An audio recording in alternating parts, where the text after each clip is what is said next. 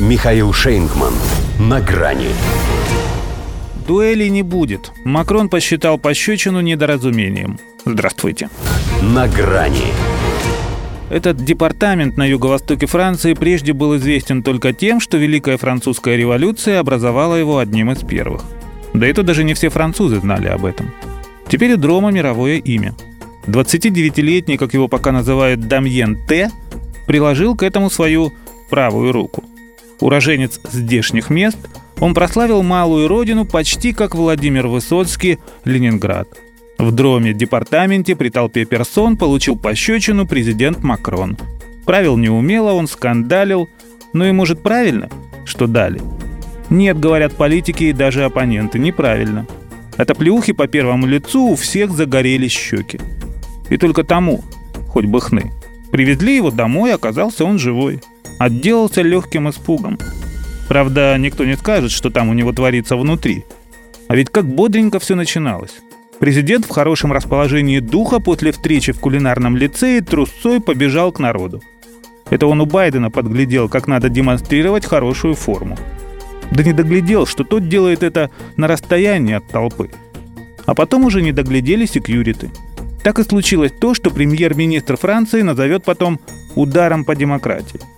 Впрочем, сам получивший по этой своей демократии посчитал это незначительным инцидентом. Он бы еще добавил «мне не больно, курица довольна». Или что-то в стиле «бьют, значит любят».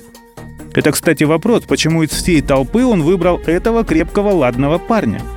Мог ведь и к даме какой-нибудь подкатить, Брижит бы простила. Но Эммануэль словно манила его что-то, именно молодого человека взял чуть пониже локтя. Вот у того рефлекс и сработал – занимается восточными единоборствами. Так что могло быть и хуже. Тем более прихватил он с собой меч или топор. В числе его хобби и реконструкция средневековых поединков с применением холодного оружия. И не надо думать, что его бы с этим сюда не пустили. Безопасность высшего лица оказалась явно не на высшем уровне. И это лишь в последнюю очередь прокол его охраны. Дамьен с товарищем, оба из желтых жилетов, прибыли сюда сразу после несанкционированного митинга против приезда Макрона в Валанс. Это административный центр департамента. Полсотни человек, что для провинциального города весьма внушительно, собрались в другом месте, но полиция их разогнала, особо не переживая относительно того, где они могут оказаться. Оказались там, где на ловца и зверь бежит. Протестную униформу Дамьен оставил дома, но лозунг протеста «Долой Макронию» взял, да и выкрикнул – перед тем, как его скрутили. Светит ему 45 тысяч евро штрафа или до трех лет тюрьмы. Чай не средневековье, дуэли не будет. Макрон, как Самохвалов, даст сдачи, но другим способом. Наверное, это была просто цепь случайных совпадений.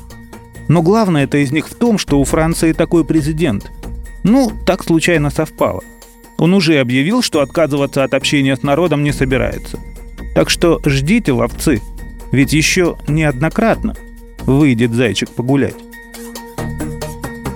До свидания. На грани с Михаилом Шейнгманом.